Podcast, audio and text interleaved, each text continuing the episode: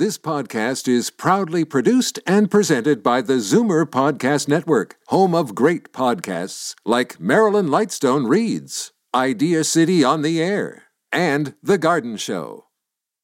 You're listening to an exclusive podcast of Fight Back on Zoomer Radio, heard weekdays from noon to one. You're listening to an exclusive podcast of Fight Back on Zoomer Radio, heard weekdays from noon to one. Now, Fight Back with Libby Znaimer on Zoomer Radio. Good afternoon and welcome. Is it alarmist to say we're on track for another Summer of the Gun in Toronto? There's been a dramatic increase in gun violence in the downtown core, with the number of shootings up 167% this year compared to the same time last year. So the numbers are a little bit less alarming when you look at them in terms of the raw numbers, because so far this year there have been 24 shootings in the downtown core. That's the areas uh, covered by 51 Division and 52 Division.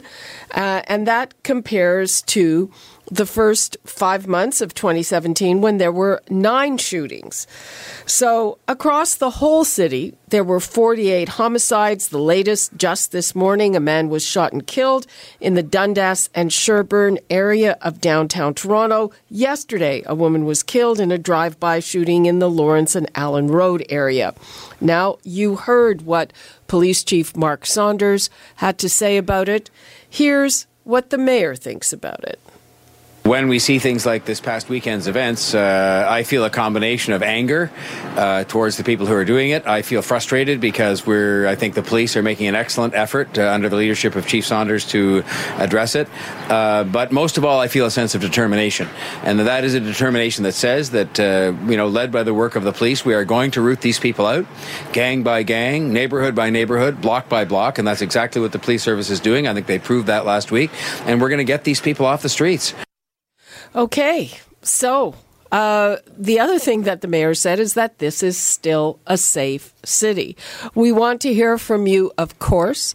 The numbers to call 416 360 0740, toll free 1 866 740 4740. And right now, I am here with Ross McLean, a safety and security expert and former police officer. Hi, Ross.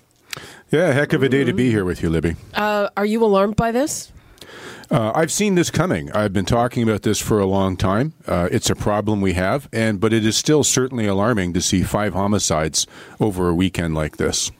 Uh huh. And um, is it a matter of gang violence?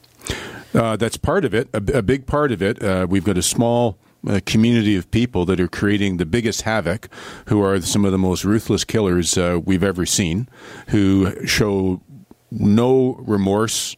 Uh, no sense of morality in how they use their weapons. When we saw that they were fired into a playground just a little over a week or so ago, hitting two little girls to leave them to bleed out. Uh, yeah, I mean that. I think I'm just wondering if if uh, people are perhaps more alarmed because of that particular heinous horrible incident just was it two weeks ago? It feels like it was yesterday. Feels like it was yesterday, but you know, I'll tell you something. Over the last number of years, the way that it's been going for newscasters, I'm sure it's been the same for your newsroom here. If they're reporting the news, they're just reporting the homicides. They don't have time to talk about all the different shootings and all the people who lived by them, or all the people who were just missed by bullets and the stabbings that didn't result in deaths. There's just uh, way too much of it going on these days across the city.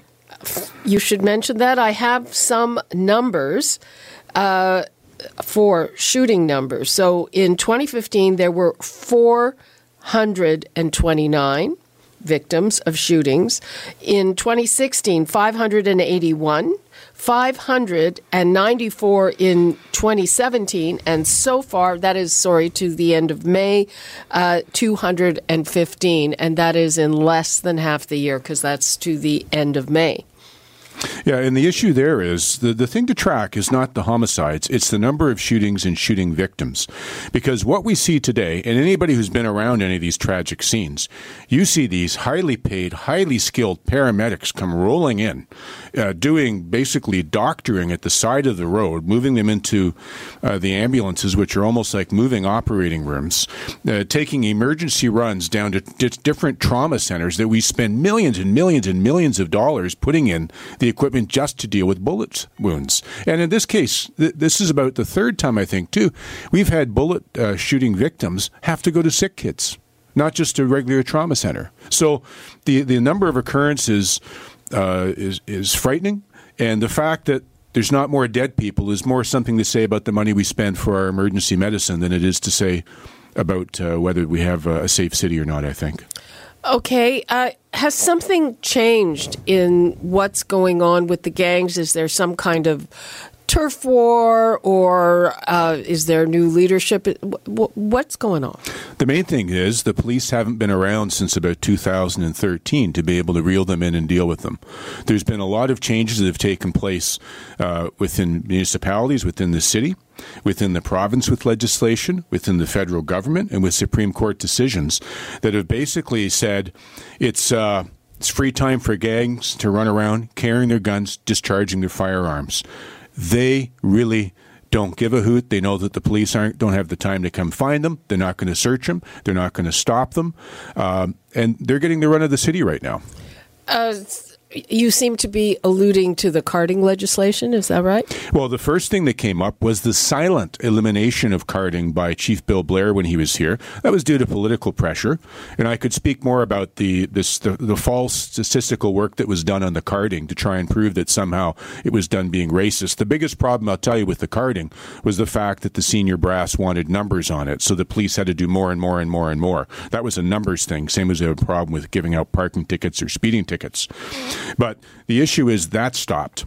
Then the province came in and changed the legislation that said not only do the police not card, but they have to warn people they don't talk to them, they have to give them their name and badge number and say, by the way, if you want to complain about me, here you go. And the police uh, were basically told if you go and stop people, you try to do your job, you'll be complained about. So they stopped doing their job. And who told them that? Is that the union? no, that's the legislation. The legislation says you don't stop someone unless you've got a reason to do it. Otherwise, you could be investigated. Uh, you'll get dealt with. You could be called racist. You'll have to deal with the complaints. And you're not supposed to do that. You're not supposed to go into these high crime areas where there's gangsters that terrorize places with guns that are out on parole and probation. You're not supposed to bother them. Okay, but what strikes me here is also there seem to be more in areas where this didn't happen. I'm talking about downtown. You know, we are used to, and, and maybe we're guilty of not paying as much attention, certain areas in the northwest of the city that have been problematic before, but we're seeing, I mean, you hear about shootings right downtown. On the way down here, driving down Dufferin, I passed the scene of two homicide scenes, uh, just not even five minutes from here, Libby, where, where a 13 year old is charged with first degree murder together with a 17 year old that ran somebody down, beat them to death, stabbed them to death. I've, that was a horrible Then there was another homeless man that was beaten to death by the railroad tracks not far from here. We've had shootings uh, down outside the exhibition. We've had targeted assassinations assassinations in Yorkville. We've had targeted assassinations on in Bayview, and these are all gangsters running around with money, uh, with the money and their guns and their drugs. And let me tell you one other key piece that happened here when the Supreme Court decided that they were going to strike down the five-year minimum for carrying handguns. They did that. The gangsters loved it. Now they can run around with guns. That's why we saw 60 guns seized the other day that came up from the states. Clean guns, as the detective uh, called them, so they couldn't be tracked to other other weapons. That used to mean the legislation was you get five years in jail just for having one of those on you without even committing a crime. The Supreme Court struck that down. Many of the dissenting judges on that said, you struck this down ridiculously. The legislatures have to be able to protect the citizens from this sort of behavior. So that's another problem that we have. Mm-hmm. Okay, uh, let's take a call from Bob in Etobicoke. Hi, Bob. Hi, how are you? Fine. How are you? Yeah, I agree with what he's saying. Um, because I, it, I don't know how or some of these laws have been put down. But I used to live inside of Montreal, and I worked a night shift at what is now Bombardier. It was Canadair, and I used to finish work at midnight. And where I lived, I cut through a couple of uh, um, what do you call industrial areas because where I lived, it was that was a shortcut. And at least at least twice a week, I would be stopped by the police, and they'd ask me what I'm doing, where I'm going, and I did not have a problem with that. Matter of fact, I felt more secure. So what I, if they want to do stop this, they want to stop the killings. All they have to do is bring that back again, and it should be a big sign here coming in Toronto from any direction. It says Welcome to Toronto, population 2.71 million. And it should say anybody is subject to search and seizure for guns or anything else so that they can do this because I don't have a problem being stopped by a cop. But it will stop it. So if somebody's got carrying a gun, like I can, I can go and get a gun and carry it around. I know they can't stop me unless somebody rats me out, and they're not going to rat one another out. But if I uh, if there is no guns in the street, nobody's going to get hit. You know what I mean? Well, this is the problem too, and you know the, these gangsters who are doing this, by the way, and I've engaged some people who said, "Well, well, we need to be doing, you know, more basketball games and helping out and doing stuff." You know what?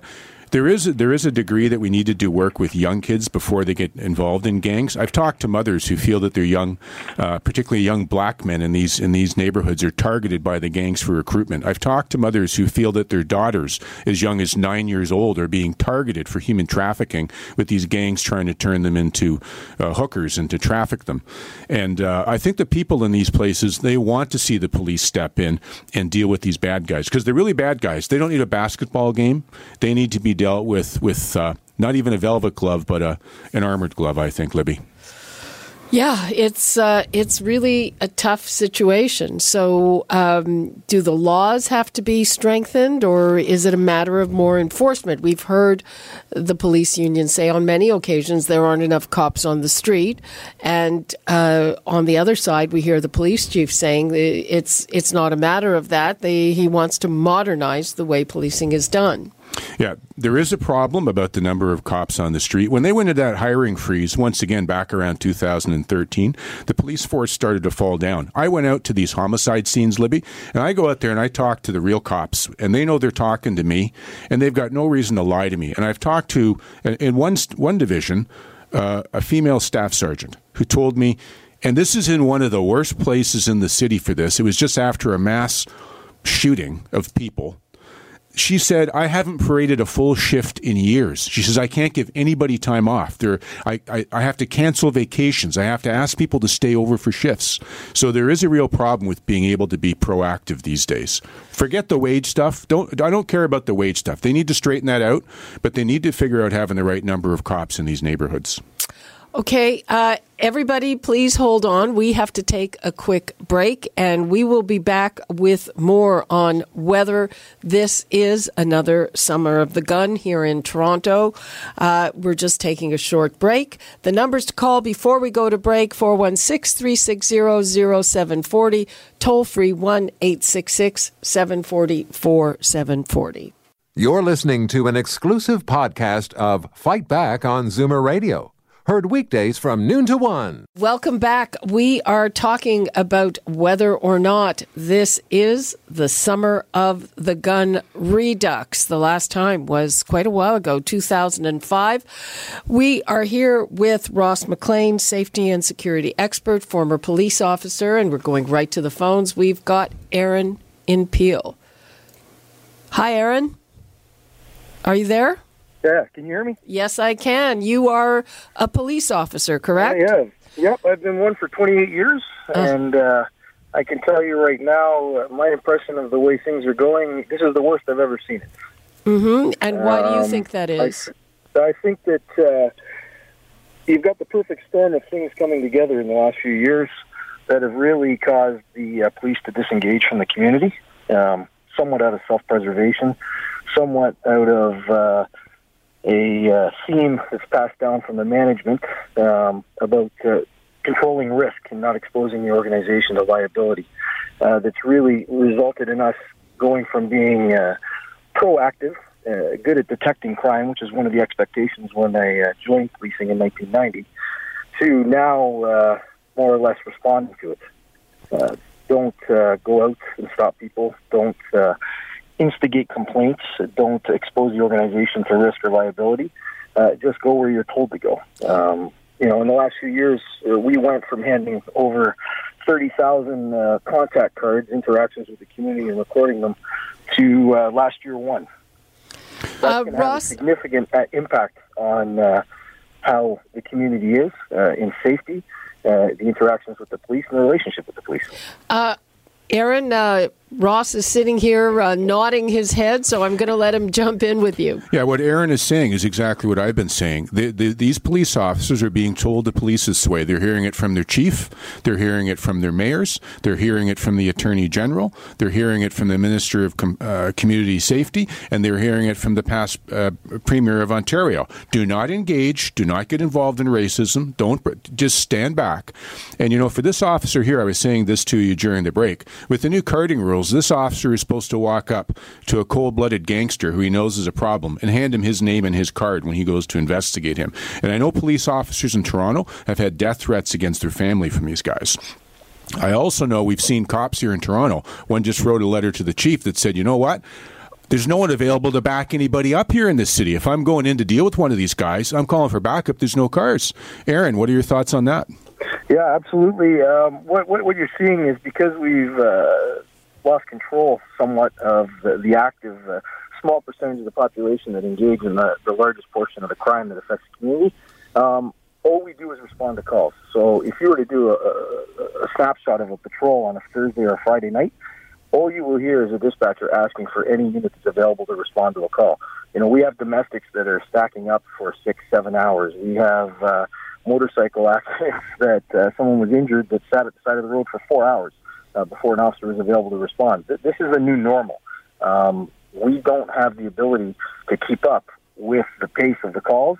We don't have the ability to address what's going on in the streets. They, they need to relook at the strategy, how we prevent crime, and, and you know there is a, there is a component. Uh, you know, when you talk about intelligence-led policing and specifically targeting groups and trying to shut them down, that's come to an end. Uh, we're no longer looking for the bad guys. We're just cleaning up their mess. Okay. Uh, I'm going to be a, a little bit, I don't know, a devil's advocate. So, uh, why don't we say that we accept that there have been ins- instances of racism or collateral damage to innocent people of color because of that type of policing? So, how do you mesh those two things? You want to stop doing that, but you want to continue to get the bad guys. Do you have any thoughts on that, Ross? Yeah, I'm, I'm going to say this. As I said before, the whole thing started with the Star doing a phony statistical analysis. Then you have people involved in what I'm going to call the racism industry lawyers, immigration people, everybody else who is stirring it up, saying there's all these problems with it.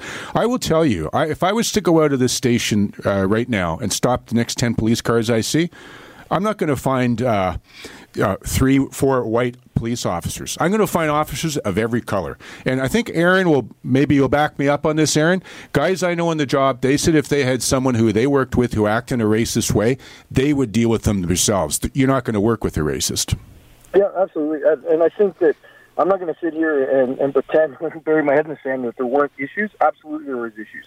Absolutely, things were done wrong in the past. Um, but their addressing the carding situation was to eliminate that really significant ability of us to gather intelligence, to catch people committing crimes, to prevent crimes. You know, if you, if you want to go look at the courthouse, look at the number of charges for people that are getting caught breaching conditions, the number of charges that are for people getting arrested on warrants. It's plummeted. You know, you've gone from uh, 80 or 90 percent drop in some areas of the detection type offenses that the police used to engage in. Um, we don't do that anymore. Okay, I, I have to jump in though. You guys have not answered my question. I'm not saying that the cops are racist. I'm saying, and and uh, Aaron has agreed with me. There is something to the claim that people who are going about their business have had very bad things happen to them because they are people of color. So so I'm saying. Isn't there a way to avoid I'll just I'll just jump in on this. It didn't happen to them because they were people of color a lot of the times. That's just taking it a bridge too far. To say there's issues in in some of these communities. Look at I I, I attend um, a church out in one of the worst parts of town where there's I know mothers whose sons have been killed. I know there's a guy in there in a wheelchair who goes around because he's a paraplegic. I know there's a girl who walks around with a bullet in her leg still for doing stuff. This is one place, right? And let me tell you, they're all people of color, the victims. And and these are the people who need the help the most. These mothers trying to raise these young children of color in these areas. They're the ones who really need the help. Okay, Aaron, uh, anything you uh, you uh, want to leave us with before we take the next caller? Yeah, I just I think that uh, you know when the media jumped on board with this and, and the social justice warriors really propelled the, the agenda and the theme, and the politicians paid into it. They they, they looked at one set of statistics and, and made that fit their narrative. I would suggest to you, why not go out and look at victim reported crime? So you take someone that's called the police, dialed 911, and reported an offense ask them the description of the parties responsible.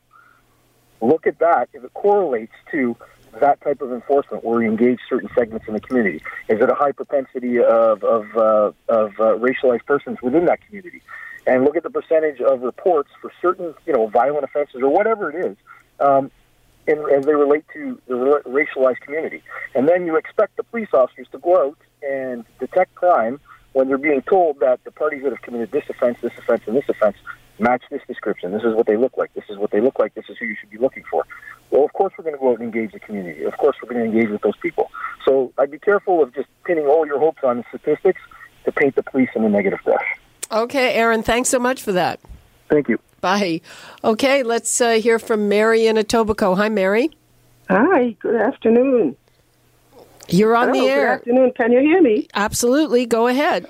Yeah, uh, it's a bit upsetting to listen to the news every day. And my, the thought that came to me is to get the root of the problem. To me, the root of the problem is those behind the scene, those that these gangs are receiving just nuts change or candies change and going along and doing these bad things but those behind the scenes are receiving the millions of dollars. Uh, Mary, are are you uh, on a cell phone? Because we're kind of losing you there. Yeah. Yeah. Okay, that's better. Uh, so you're saying it's the people behind the gangs? Behind the scenes, yeah. We are treating the symptoms and don't get into the root of the problem.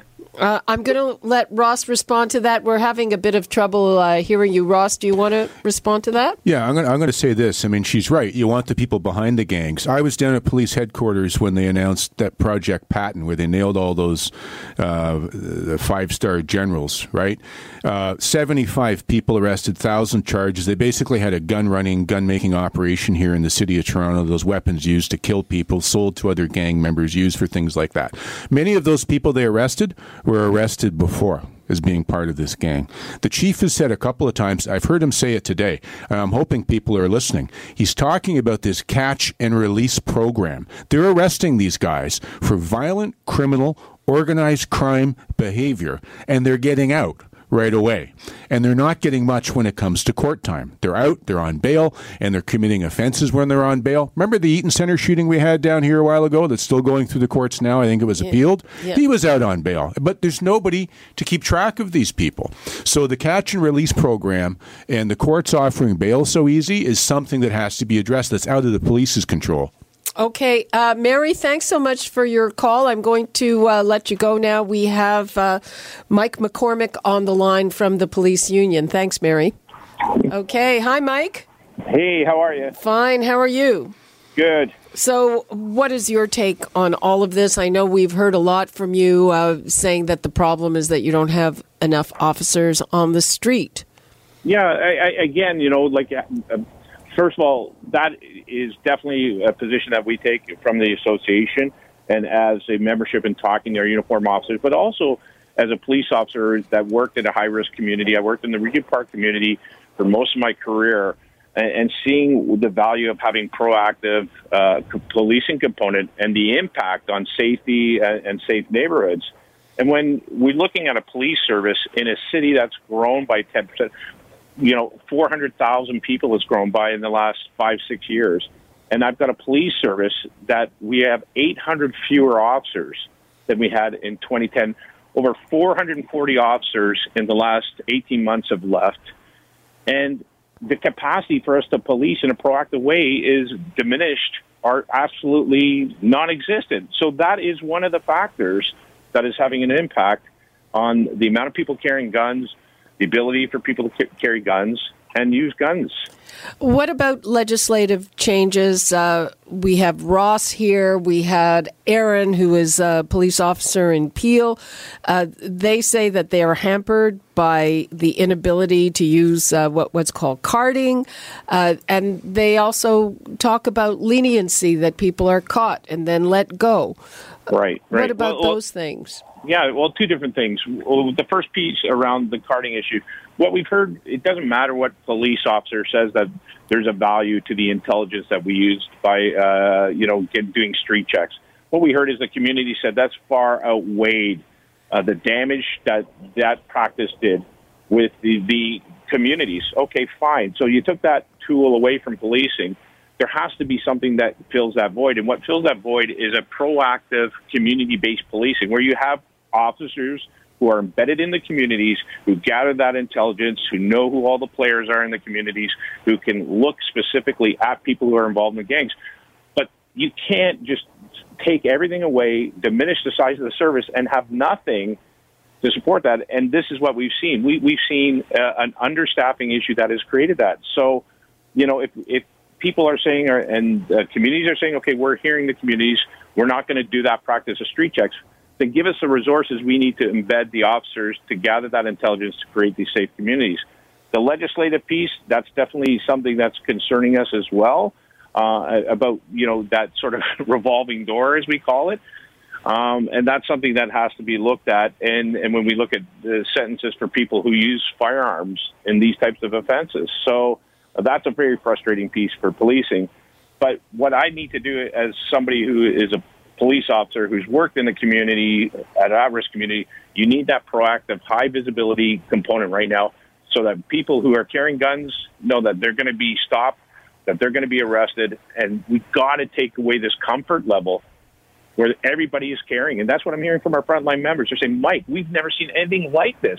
Everyone we stop, everywhere, we're recovering firearms like we've never seen before. Uh, Okay, uh, if we operate on the assumption that mm-hmm. uh, fundamental things about the way uh, the police is operating under Chief Saunders, uh, do you have confidence in the ability to catch these guys, as as both the police chief and the mayor have been saying categorically? Well, I, I disagree with the mayor, uh, and I disagree with the chief on the level of staffing that we have. I don't believe that we have the capacity to do the proactive components as we started off this conversation, when we're down 800 police officers, and I know what the chief's saying about you know overstaffing and officers who aren't um, uh, deployed in the right way, and I agree with that. We have to have officers who are effectively deployed, not overstaffed. But right now, what we're experiencing is understaffing, and that's the issue that I have with the mayor and the chief right now, and it's got to be fixed in order to fix this gun problem. Uh huh. And uh, again, would, do you consider this uh, another summer of the gun? Well, what I consider this is the new norm, uh, which is even scarier than the summer of the gun. Because when I look at it from the trending of shooting victims and what we looked at, you know, and, and we go back over like a 10 year or, or, or, period, you'll see that, you know, by graph, like it's always around, it, it fluctuates. There are fluctuations, as the chief has alluded to. But if I look at 2014 as being the sort of uh, catalyst year. In 2014, we had around 242 victims of uh, gunplay. Now, uh, what we've seen is a 145% increase. And last year, we had over 600 victims, and this year, we're 4% above that. So, what we've seen is a steady increase. And now, as this was so summer of the gun, I think this is, if we don't fix this, this is going to be the new norm for Toronto. Ross, what do you uh, have to say about that? Yeah, there's a question I want to ask Mike, and I'm, I don't usually like asking questions I don't already know the answers to. But over on Dixon Road, there about four or five years back, we had a real problem with the gangs in there and all the shootings going on. And then we did do a lot of embedding of officers over there with a lot of officers working in clubs and that sort of thing. And to my mind, I haven't heard those buildings in the news the last little while. Has that been effective over there? Yeah, you know, and what's what's happened recently is, you know, we've had to pull those officers out and and do uh, other duties and stuff like that. So it's effective as long as you have a long term commitment to that form of policing. And so when when we looked at like after the Danzig shooting, for instance, and we put uh, officers in the community, we saw a 67% reduction in homicides. We saw a 28% reduction in overall crime. There is a value to having that type of policing component a proactive policing component. But you know, to my point is that they're there, and then you know we look at the the the shootings that we had in 23 division. We had two homicide scenes. We were pulling officers from 12 division uh, to come and assist the officers in 23 uh, officers from all over other divisions a 22 division to come and help because we just don't have the, the numbers to to effectively police uh, what we need to do right now in the city of Toronto. Um, Mike, uh, what would you like to leave us with on this? Uh, do you see this perhaps as a wake up call where things might change? You know, that's that's a, great question because you know I feel like we've been the, the canary in the coal mine for the last you know 18 months or so, saying you know this is something that we're very concerned about. I, what I'd like to leave us with is that until the mayor, uh, the chief, community groups want to sit down and have an honest discussion about preventing this. I don't want to hear any more about this being the safest city compared to whatever. When we're seeing children shot in uh, a schoolyard, when we're seeing people shot at a bowling alley on a Friday night, uh, a young lady who who sh- randomly shot in her neighborhood. All these places should be not only safe but the ultimate safe places until these people like we got to get away from this rhetoric. Let's have an honest conversation and have a positive impact that's going to save lives and keep the, our community safe. So I think people need to really show some leadership and have the tough conversations, and let's get moving on this. Okay, Mike McCormack from the Toronto Police Association. Thanks so much for being with us. Thanks. Bye bye. Okay, Ross, uh, we are going to be moving on to another kind of uh, law breaking to do with uh, taxes. What would you like to leave us with? Yeah, I want everybody to keep their eye on the ball on this and do be writing to your councillor and your member of provincial parliament and the new premier designate saying you want to see some action uh, taken on this because I'm tired of seeing these people getting mowed down and killed. And to Mike's point, I'd love nothing more than to see uh, an apartment or two in every Toronto community housing area taken over by the police and uses a station that they operate out of there 24 7, 365 days a year, and drop another camper trailer in there with the police markings on it and let them know you can't do this to these people. You just can't. Okay, another very controversial uh, idea to leave us with. Ross McLean, thanks so much, as always, for being with us. Thanks, Libby. You're listening to an exclusive podcast of Fight Back on Zoomer Radio, heard weekdays from noon to one. You're listening to an exclusive podcast of Fight Back on Zoomer Radio, heard weekdays from noon to one. You're listening to an exclusive podcast of Fight Back on Zoomer Radio, heard weekdays from noon to one. You're listening to an exclusive podcast of Fight Back on Zoomer Radio, heard weekdays from noon to one. This podcast is proudly produced and presented by the Zoomer Podcast Network, home of great podcasts like Marilyn Lightstone Reads. Idea City on the Air, and The Garden Show.